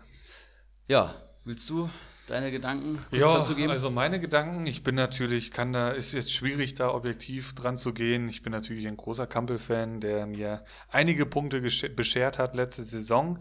Ähm, diese Saison äh, auch schon länger verletzt gewesen, oder mhm. was heißt länger, auf jeden Fall schon einige Spiele ausgefallen. Ähm, Rudi, der viele Spiele macht, der dann aber eher einen schwächeren Saisonstart hatte, würde ich jetzt so sagen. Ähm, bin ich gespannt, ob du das gleich bestätigen kannst. Also ich sehe hier punktetechnisch im Moment ganz klar Rudi vorne, der halt immer mehr ins Rollen kommt, ähnlich halt wie Hoffenheim. Ähm, Kampel ist halt eine Punktemaschine, das war er zumindest letzte Saison. Jetzt die letzten Spiele habe ich ihn nicht mehr so am Schirm. Er hat gespielt, er hat getroffen gegen Berlin, auch ein schönes Tor. Ähm, also ich bin sehr auf den Marktwert vor allem auch gespannt bei den beiden. Äh, hau einfach mal ein bisschen raus. Ja, Kevin Campbell, Marktwert 6,81 Millionen. Sicherlich mit einer Aufwärtstendenz jetzt durch das Tor ne, und durch die Einwechslung. Mhm. Auch ein generell Mann für die Startelf. Das heißt, der wird die 7 Millionen jetzt auf jeden Fall knacken, da bin ich mir ziemlich sicher. Und Sebastian Rudi mit 6,75 Millionen. Also ziemlich, ziemlich der gleiche ja, Wert. Okay. Rudi 46 Punkte am Konto, Campbell 17. Boah. Ne? Okay, krass. Das ist mehr als das Dreifache und bewertete Spiele, muss man bei Campbell sagen, nur vier. Nur vier bewertete Einsätze jetzt in der Bundesliga, also sieben Spiele konnte er nicht mit bestreiten und das zeigt eben auch seine Verletzungsanfälligkeit. Hat immer mal ein Wehwehchen, bei Rudi ganz das Gegenteil, hat alle Spiele gemacht, absolut resistent. Ähm, genau das Gegenteil, hat wenig Wehwehchen. Aber Campbell letzten Spieltag mit neun Punkten, aber auch Rudi mit einer sehr starken Partie mit acht Punkten. Und die haben einen Punkte pro Spielwert von Campbell 4,3, Rudi 4,2. Sprich, das ist die gleiche Gegend. Ne? Mhm. Muss man schon sagen. Ähm, Rudi punktet auch richtig gut als Sechser und ähm, ist wahrscheinlich morgen auch der Spieler, der weniger wert ist. Ich würde mit Sebastian Rudi gehen, bin ich mir ziemlich sicher. Ich bin ja schon derjenige, der lieber einen safen Spieler haben möchte als äh, einen Kampel, der jetzt vielleicht mal einen Spieltag ausfällt. Aber wenn er dann spielt, trifft er vielleicht auch mal oder ist direkt an der Torvorlage beteiligt. Das ist sehr schwierig. Also Kampel sicherlich die Option mit mehr Risiko und Rudi die sichere Variante. Rudi ist vielleicht immer noch ein bisschen underrated, also bei dem Punkteschnitt dürfte er eigentlich noch ein bisschen teurer sein, wenn man wenn ich das mit anderen Spielern vergleiche, die auf dem gleichen Niveau sind wie ein äh, Maxi Arnold, der sogar weniger Punkte holt, der 7,8 Millionen wert ist oder ein Christopher Nkunku, der 8 Millionen wert ist. Forsberg holt weniger Punkte als Sebastian Rudi und ähm, hat auch einen Marktwert von 8,5 Millionen. Sicherlich beides gerade Kaufoptionen, also ich würde beide gerade blind holen, aber ich würde sichererweise mit Rudi gehen. Zum einen spricht für Rudi, dass er einen unangefochtenen Stammplatz hat. Auf jeden Fall. Was ja. man halt bei Leipzig eigentlich nur äh, vielleicht Gulaschi, Werner und Sabitzer im Moment äh, zusprechen würde. Ähm, Andererseits, wir hatten es letzte Woche angesprochen, deine überragende äh, Statistik, äh, was die Spiele betrifft, was Leipzig da jetzt noch so in nächster Zeit vor der Brust hat. Mhm. Da ist natürlich einiges drin, was Punkte betrifft. Ich weiß nicht genau, wo stand Hoffenheim äh, in, in der Auf Ausführung da letzte Woche. Recht weit oben tatsächlich. Ich meine nämlich auch, also auch da äh, hat jetzt Rudi auch noch die Chance, einige Punkte zu holen. Ich gucke hier gerade, was der so bisher die Saison abgeliefert hat und er hat jedes Spiel gepunktet. Mhm. Also auch we- wenn zwei Spiele nur ein Punkt, aber null Punkte waren er noch gar nicht am Start. Und das ist natürlich äh, sehr stark. Ähm, f- 46 Punkte für Sebastian Rudi nach einem durchwachsenen Saisonstart von Hoffenheim. Da gehe ich ganz, äh, bin ich ganz bei dir. Rudi für 6,7 Millionen hätte ich auch ganz gerne im Kader. Glückwunsch an Flutschfinger. Ja, und wie gesagt, beide gerade vielleicht sogar noch einen Tick unterbewertet. Also, wenn man die am Markt hat, dann kann man auf jeden Fall drüber nachdenken. Ja, so viel meine ersten vier Vergleiche. Die ähm, weiteren Statistiken, die ich hier gerne zu den beiden raushauen wollte, die haben jetzt hier nicht geladen. Ich äh, weiß nicht, ob die Seite hier ein Problem hat, mit der ich arbeite. Aber bei den nächsten Spielervergleichen äh, gibt es da einige Statistiken mehr, die man anführen führen kann. Ähm, tut mir leid dafür, aber das war jetzt das ähm, Format Spielervergleiche. Da wäre mein Aufruf jetzt, dass ihr uns gerne Spieler in die Gruppen schreibt oder zumindest Duelle. Sehr, sehr gerne, ja. Ich habe jetzt relativ ähnliche Spieler genommen, die entweder vom Marktwert oder von der Position oder vom ähm, geschätzten Potenzial ähm, ähnlich einzuordnen sind, aber man, wir können auch ganz andere Spieler vergleichen. Ne? Oder einfach, wenn ihr in einer Zwickmühle seid, ich muss den oder den verkaufen, Richtig. für wen würdet ihr euch entscheiden? Irgendwie so solche Situationen. Immer gerne in die Gruppe und dann würden wir das dann hier gerne bequatschen. Oder auch innerhalb der Gruppe einfach äh, per Textnachrichten. Sind wir ja äh, immer in Kontakt da. Ich würde sagen, es geht mit heißen Eisen weiter, Erik. Gerne. Auch die haben wir heute mitgebracht. Wie viele hast du dabei? Ich habe zwei dabei. Ich habe tatsächlich auch zwei dabei. Ich äh, hau einfach mal mein erstes raus. Es ist Jorge Meret, der Innenverteidiger vom 1. FC Köln, der im Moment trainerlos dasteht. Ist vielleicht ein bisschen überraschend, aber einfach kann jeder, ja, hier bei Glückwunsch zur Meisterschaft, hört ihr halt auch mal die Tipps, ja, die vielleicht im Moment nicht jeder am Zettel hat. Ähm, Jorge Meret, ich hoffe, ich spreche das überhaupt richtig aus. Ähm, 22 Jahre jung, Innenverteidiger, im vergangenen Sommer U21 Europameister geworden. Für der eine oder andere mag sich erinnern, gegen Deutschland, auch wenn er im Finale nicht mehr gespielt hat. Ähm, war äh, nach seiner roten Karte gegen Berlin am äh, sechsten Spieltag für zwei Spiele gesperrt worden und saß die vergangenen zwei Spieltage nur auf der Bank. Daher ist äh, sein Marktwert ziemlich eingebrochen. Der war vorher vorm sechsten Spieltag immer so zwischen zwei bis drei Millionen. Aktuell ist er bei einer Million Marktwert. Ähm, hat jetzt am Wochenende seine Rückkehr in die Startelf gefeiert bei der 2-1 Niederlage gegen Hoffenheim und hat dabei fünf Punkte geholt. Ähm, für das Geld kann man, denke ich mal, aktuell bei dieser Personalie nichts falsch machen für eine Million. Ähm, die nächsten Gegner sind Leipzig, Augsburg und Union Berlin. Es bleibt natürlich abzuwarten, was da jetzt für ein Trainer kommt. Ähm, wie lässt er spielen? Aber ich sehe halt Meret gerade im, im Konkurrenzkampf mit Bono und Psychos, sehe ich ihn da jetzt eigentlich nicht am dritten Platz. Ähm, er galt auch vor der Saison eigentlich als gesetzt an. Ähm, aber äh, wie, wie hieß der Trainer nochmal? Bayer Lorzer hat das wohl äh, anders gesehen. Ähm, die Konkurrenten aktuell äh, Borno und Psychos mit 20 und 19 Punkten haben da jetzt auch keine Bäume ausgerissen bisher in den letzten Spielen. Ähm, Meret, ich glaube, der steht aktuell bei einem Punkt oder sowas, weil er mal äh, eine rote Karte kassiert hat und kräftig im Minus war.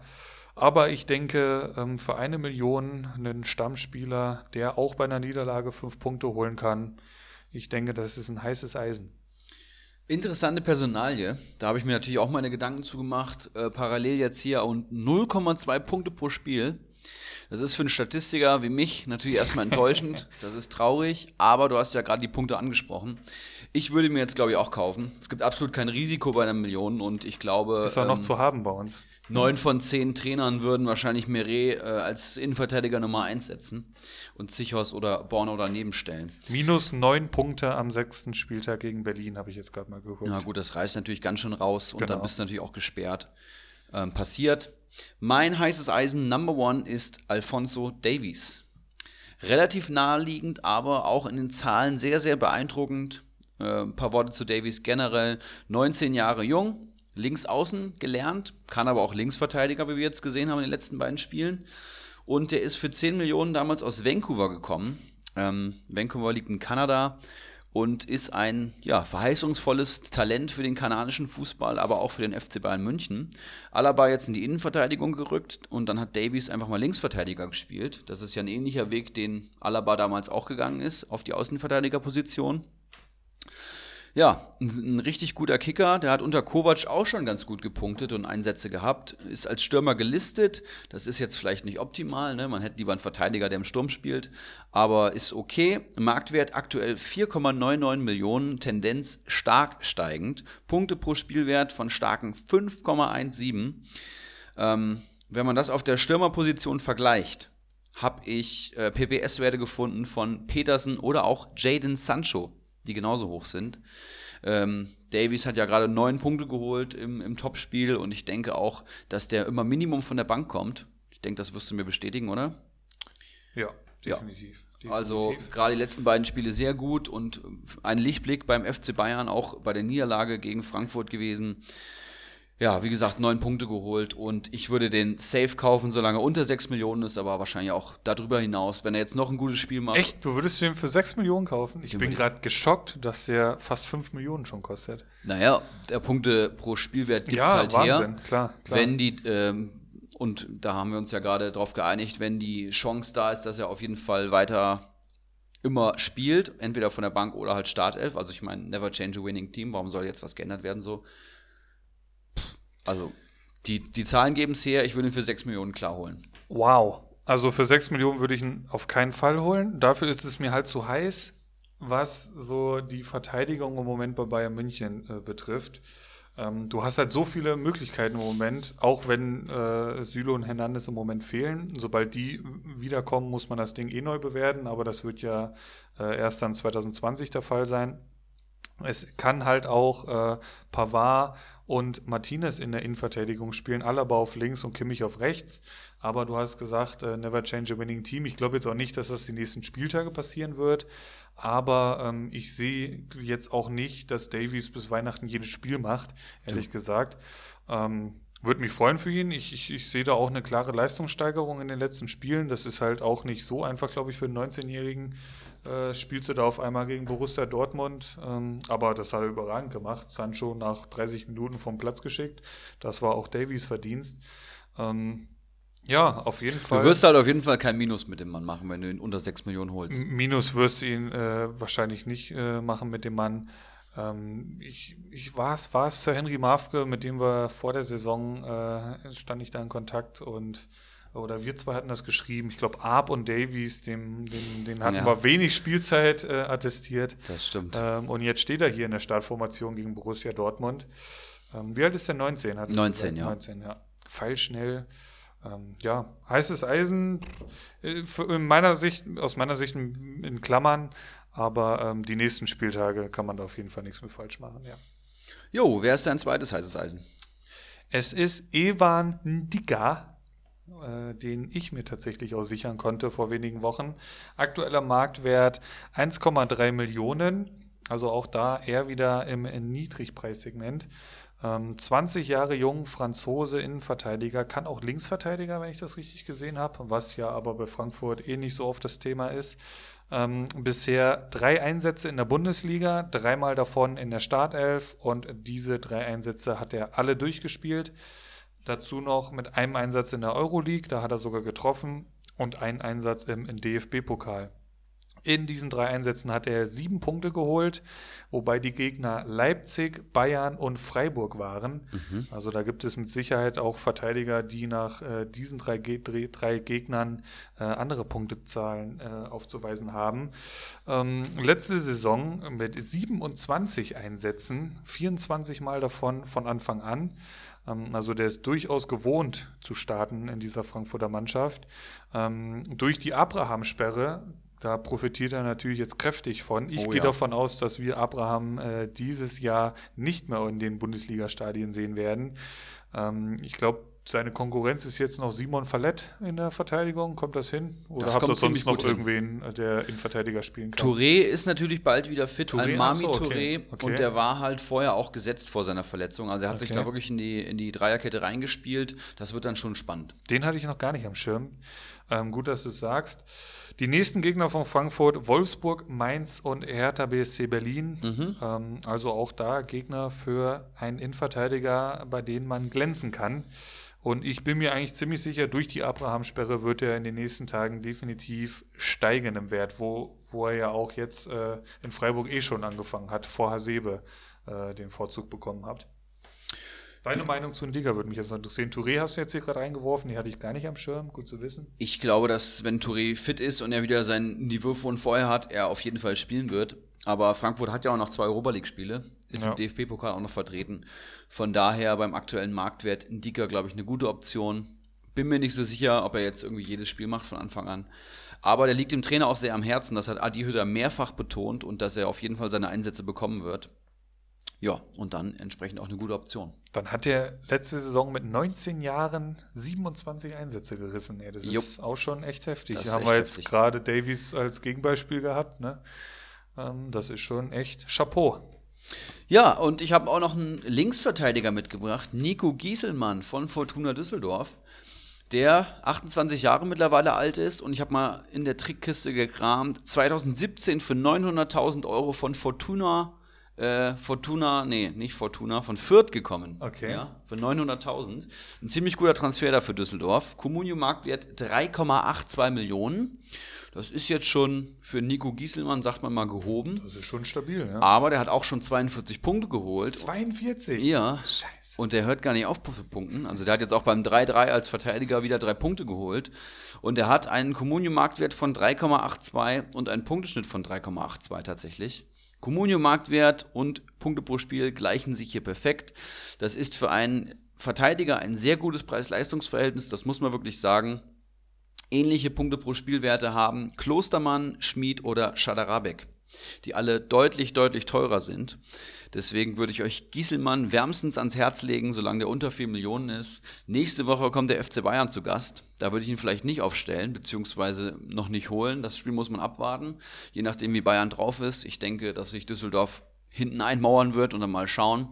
Aber auf jeden Fall für den Rest der Saison eine sehr, sehr gute Option der letzte Saison 64 Punkte geholt hat. Da hatten wir den beide, ne? Da hatten wir ihn beide und der ist jetzt schon bei 42. Ja, der spielt eine wirklich herausragende Saison bis jetzt. Viele, viele Torvorlagen.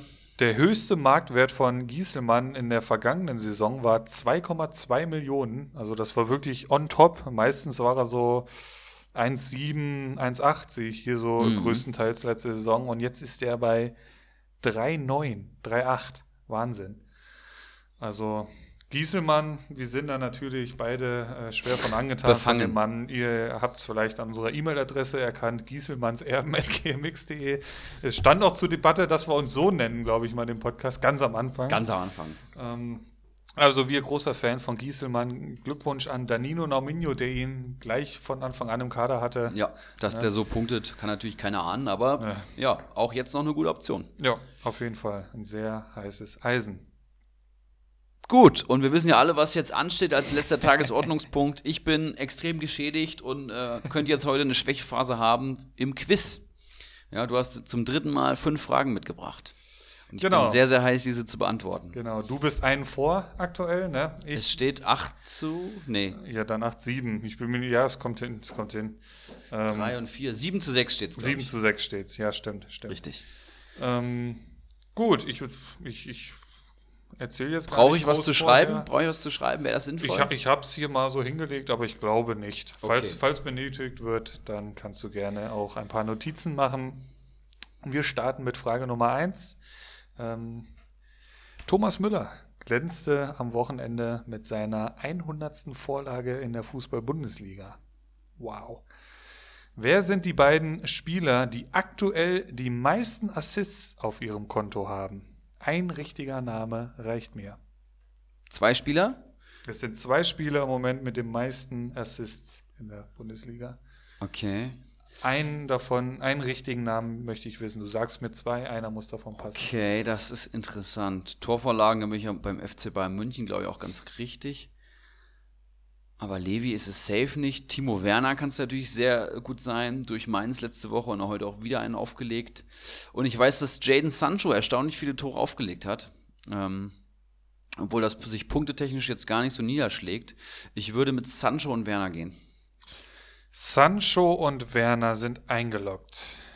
Es sind Torgen Hazard und Thomas Müller. Bitte. Torgen Hazard äh, und Thomas Müller beide mit sechs Vorlagen und damit Platz 1, was die Vorlagen in der Bundesliga betrifft. Dahinter kommen dann Plea, Sancho und Kostic mit fünf und dann ganz viele mit vier, wo auch unter anderem Timo, Timo Werner drunter fällt.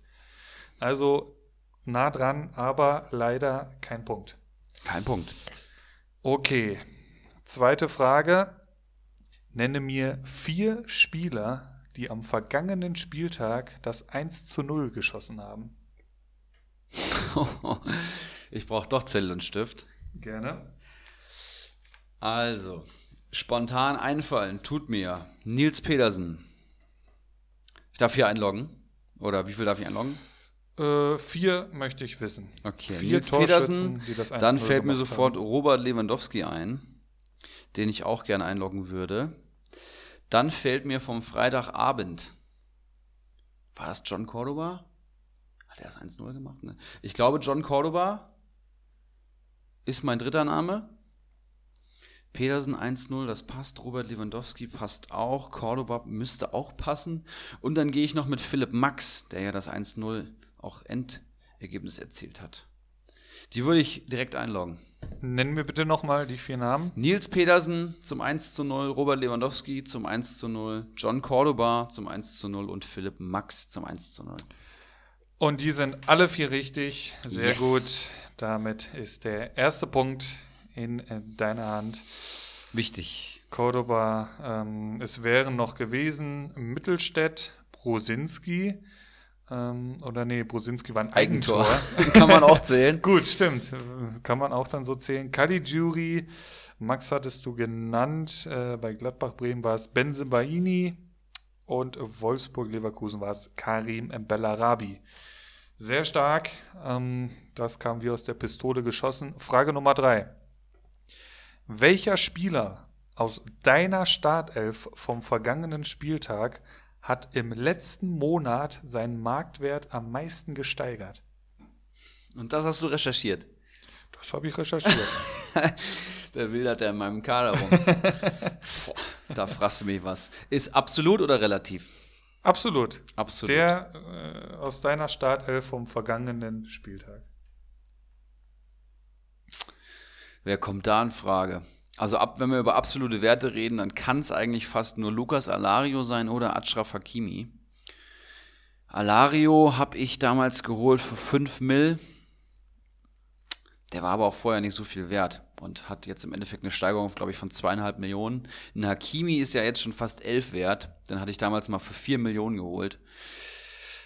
Und was anderes kommt mir da eigentlich nicht im Sinn. Ich glaube, relativ gesehen wäre das ein Sebastian Schonlau gewesen mit irgendwie 400 oder 500 Prozent. Aber ich würde Achraf Hakimi einloggen. Ashraf Hakimi lockst du ein. Und es ist Lukas Alario. Hat Verdammte im Axt. vergangenen Monat 71,7 Prozent seinen Marktwert gesteigert. Ähm, der ist aktuell bei 7,45 Millionen und das ist eine Steigerung von 3,1 Millionen. Hakimi ist nicht einmal in den Top 25, die ich hier aufgelistet habe. An Marktwertsteigerung. an Marktwertsteigerung im vergangenen Monat. Dann war das wohl länger als ein Monat her, als ein Akimi so stark Das, angestiegen das kommt hin, ja. Bitter. Das kommt hin. Somit wieder verdammt nah dran gewesen. Aber Ähm, es reicht heute nicht. Ich merke schon, es, ist, es, hat, ist. es hat nicht gereicht. Ähm, gut, Frage Nummer vier. Da habe ich dann eventuell auch einen Tipp. Ich höre mir das wieder erstmal ein bisschen an bei dir. Frage 4. Welcher Torwart hat am häufigsten zu Null gespielt in der aktuellen laufenden Bundesliga-Saison? Boah, Wer hat auch das ist schwer. die weiße Weste? Spontan fällt mir erstmal Wolfsburg mit der guten Defensive ein. Aber da hat ja auch viel Perwan gespielt. Und der hat jetzt eben nicht dann auch, also jetzt gerade in den letzten Spielen, nicht so oft zu Null gespielt. Manu Neuer war es bestimmt nicht. Kann ich mir nicht vorstellen. Bayern hat eine Menge Gegentore kassiert. Peter Gulaschi würde mir einfallen. Jan Sommer ist natürlich immer eine gute Aktie. Der ist auch punktetechnisch ziemlich stark unterwegs. Giekewitz fällt mir noch ein von Union Berlin. Auch der ähm, kassiert erstaunlich wenig Gegentore, finde ich. Aber auch das kann ich nicht wissen und ich weiß es auch nicht. Und ich habe Mein Tipp? Ja. Es ist nicht Jan Sommer und es ist nicht Peter Gulaschi. Und es ist nicht Manuel Neuer, leider. Das ist ein guter Tipp. Das bringt mich allerdings nicht näher ran. Einen von den drei hätte ich safe eingeloggt. Deswegen habe ich sie dir auch genannt. Es ist nicht Neuer, es ist nicht Sommer, es ist nicht Gulaschi. Nein. Boah, das ist unerwartet, muss ich sagen. Noch ein Tipp. Ich bin gut drauf heute. Derjenige hat viermal die weiße Weste gehalten und ist damit Platz 1 nach elf Spieltagen. Das gibt's ja nicht. Ist Viermal nicht einfach die Frage. Ist das auch st- erstaunlich das wenig, stimmt. muss ich sagen. Das hat mich auch sehr Also ich überrascht. hätte so fünf bis sechs äh, getippt, wäre mein Ja. Bauchgefühl gewesen. Und dann safe auch einer von den Namen, die ich hier gerade genannt habe. Richtig, richtig. Also. Ich glaube, ich muss nochmal aufschreiben. Also Bayern ist es nicht. Dortmund wird es auf keinen Fall. Kann es Dortmund sein? Viermal zu null? Kommt das hin? Ich glaube nicht. Gladbach ist nicht, Leipzig ist nicht. Ist es doch der Perwan? Ich weiß nicht, wann Castells aufgefallen ist. Giekewitz schwirrt auch noch in meinem Kopf rum. Ich weiß, dass der auch extrem gut punktet. Und man punktet ja vor allem extrem gut, wenn man oft zu Null spielt. Freiburg ist es nicht. Frankfurt ist es nicht. Augsburg ist es garantiert nicht. Paderborn Was? ist es nicht. Mainz ist es nicht. Ähm, Hertha glaube ich auch nicht. Bremen auf keinen Fall. Ich würde Rafa Giekewitz einloggen von Union Berlin. Rafael Giekewitz hat zwei weiße Westen vorzuweisen Oha. und es ist Lukas Radetzky, Ach du Scheiße. der diese Tabelle anführt. Etwas überraschend. Bayer Leverkusen. Auf ja, jeden Fall überraschend. Ähm, war nicht einfach die Frage, das, das muss ich dazu sagen. Ähm, der, also wie gesagt, viermal zu null. Ähm, auf Platz zwei mit drei weißen Westen sind dann Perwa, Neuer, Nübel, Gulaschi, Sommer und Baumann. Bitter. Okay, ähm, die fünfte und letzte Frage. Wie viele rote Karten hat Abraham bisher in seiner Bundesliga-Karriere gesammelt? Nenn mir wie letzte Woche drei Zahlen, also plus minus eins, eine Mhm, Zahl plus minus eins. Und eine von denen muss dann passen. Der war vorher auf jeden Fall bei Hoffenheim. Sehr gut. Da Kam hat er, 2013 in die Bundesliga. da Das hat er schon mal immer mit mal auf den Weg. gespielt. So eine Gelbrote hat er sich auch schon immer mal bei Frankfurt geholt. Gelbrot, glattrot. Glattrot. Glattrot möchte ich wissen. Das, wie, aus welchem Anlass würde man die Frage stellen? Da kann ich auch fast nur raten. also mir ist neben der roten Karte so jetzt keine im Kopf auf jeden Fall tatsächlich. Gelbrote Karten schon. Glattrot, keine Ahnung. Ich kann mir nicht vorstellen, dass der Mann mehr als dreimal glattrot gesehen hat. Dann hätte ich ein anderes Bild von dem Mann. Oder auch schon mal ein Hitzkopf ist. Das darf man jetzt nicht, darf man jetzt nicht äh, unter den Tresen fallen lassen. Ich würde rein statistisch, wie mache ich das am cleversten, dann würde ich die 2 einloggen. Obwohl, vielleicht gehe ich doch sogar auf die 1. Hat er überhaupt schon mal eine rote Karte sonst gesehen? Wenn ich die 2 einlogge, dann habe ich 1, 2 und 3. Genau. Okay, dann logge ich die 2 ein. Ja, ich logge die 2 ein. Und das sind 100 Punkte. Es sind zwei rote Karten mit, Ja. mit äh, gestern dazu gezählt. Es war am Moment, ich habe es mir herausgeschrieben, ähm, Saison 2016, 2017 äh, für Eintracht Frankfurt bei der 0 zu 2 Heimniederlage gegen Ingolstadt am 21. Spieltag nach ein paar 30 Minuten. Ist er auch mit Glattrot vom Platz und dann halt jetzt gegen Freiburg. Ähm, ich hätte viel mehr gedacht, tatsächlich. Nee, es ist eher so ein Gelbrot-Typ, wenn dann. aber auch jetzt keiner, der halt, ja, ständig über die Stränge, Stränge tritt. Also eigentlich ein sehr fairer Sportsmann. Ja. Und damit zwei Punkte. Du bist äh, jetzt drei insgesamt voraus. Richtig. Ne? Das muss ich wieder ausgleichen nächste Woche. Oder Schwere zwei Fragen heute, muss ja. ich sagen. Schwere, ich war gespannt. So. Ähm, Es sind halt, das sind halt so Statistiken, so weiße Weste. Wenn du die nicht selber mal angeguckt hast, dann stocherst du eigentlich im Rad- Dunkeln. Radetzky war halt schon schwer, das dann stimmt. rätst du halt, aber ähm, Bei Leverkusen hat man halt auch echt nicht am Schirm, was äh, weiße Westen betrifft. Richtig. Sobald Bosch irgendwo Trainer ist, verabschiedet man sich aus dieser Statistik eigentlich, denkt man. Aber äh, Radetzky, der alte Frankfurter, straft uns Lügen. Ja, also ich fand es tatsächlich auch recht schwer, die Fragen, das stimmt schon. Aber ist okay. Ich habe ja immer noch drei Punkte äh, Führung und du musst ja Eben. Minimum erstmal nächste Woche drei Punkte holen, beziehungsweise in der nächsten Folge, damit du ähm, gleichziehen kannst. Ja, Schwächephase ausgenutzt, würde ich sagen. Länderspielpause steht ins Haus. Ja, Ne? Keine Bundesliga. bitte. Ähm, dementsprechend werden wir uns wahrscheinlich auch nicht nächste Woche melden. Mal schauen. Aber mal schauen, genau, vielleicht, äh, kriegen haben wir auch wir mal Bock. wieder. Oder auch einen Gast mal wieder, äh, wenn mal jemand Bock hat. Äh, kriegen wir vielleicht nochmal den einen oder anderen vors Mikrofon. Ansonsten hast du noch irgendwas auf dem Herzen, was du unserer Communio-Community noch mitteilen möchtest? ich möchte euch mitteilen, dass am nächsten Spieltag der LVM-Pokal stattfindet. Stimmt, stimmt. Der ähm, von allen geliebte direkte K.O.-Wettbewerb, sprich, wir haben, glaube ich, acht Paarungen und wer da ähm, direkt gewinnt, also wer den Spieltag mehr Punkte holt, ist direkt eine Runde weiter. Einige interessante Duelle. Aber lass uns das äh, eventuell nächste Woche nochmal ähm, Sehr thematisieren. gerne. Ein, ein Wort vielleicht noch dazu, denn ich spiele gegen das Kopfballungeheuer und wir zwei teilen uns äh, den, ich glaube, neunten Tabellenplatz mit 21 Punkten an diesem Spieltag. Also beide punktgleich. Es wird sehr spannend am 12. Und bei Spieltag. mir war es, glaube ich, so, ich spiele gegen ähm, Flutschfinger und der hat sogar noch einen Punkt mehr oder weniger geholt als ich. Also Not gegen Elend. Ich hoffe, dass es nächsten Spieltag bei mir wieder andersrum geht. Ich weiß noch nicht, ob ich den Botzek aufstellen soll. Ich habe gesehen, schwieriger Gegner da. Einen weniger hat er geholt. 13 Punkte für Flutschfinger dieses Wochenende. Und es ist halt auch interessant, wen man da aufstellt. Stellt man Paderborner auf in Dortmund an so einem wichtigen Spieltag im Pokal? Ich weiß es nicht. Nimmt man da vielleicht safe die Null mit? Ich habe keine Ahnung.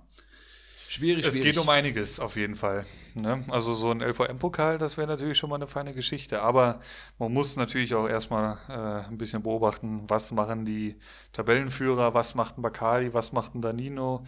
Also da gibt es ja schon noch Namen, die da klarer Favorit sind in diesem Wettbewerb. Auf jeden Fall. Ja. Ja, ich denke, wir haben's. Wie, wo sind wir zeitlich eingeordnet? Äh, Stunde 22. Wir sind sehr gut unterwegs heute. Finde ich vollkommen in Ordnung. Äh, Heute mit etwas weniger Energie tatsächlich, aber ich bin auch körperlich gerade hart am Grinden. Ich muss heute auf jeden Fall früh ins Bett. Und äh, vor allem den Communio-Spieltag verarbeiten, aber auch noch vieles mehr. Und ich würde sagen, Und nächste Woche oder in zwei Wochen dann in alter Frische wieder. Ne? ja, würde ich sagen. Gut, bis dann. Ciao, ciao. Einen Handkuss den Damen und einen schönen guten Abend den Herren und der Jugend.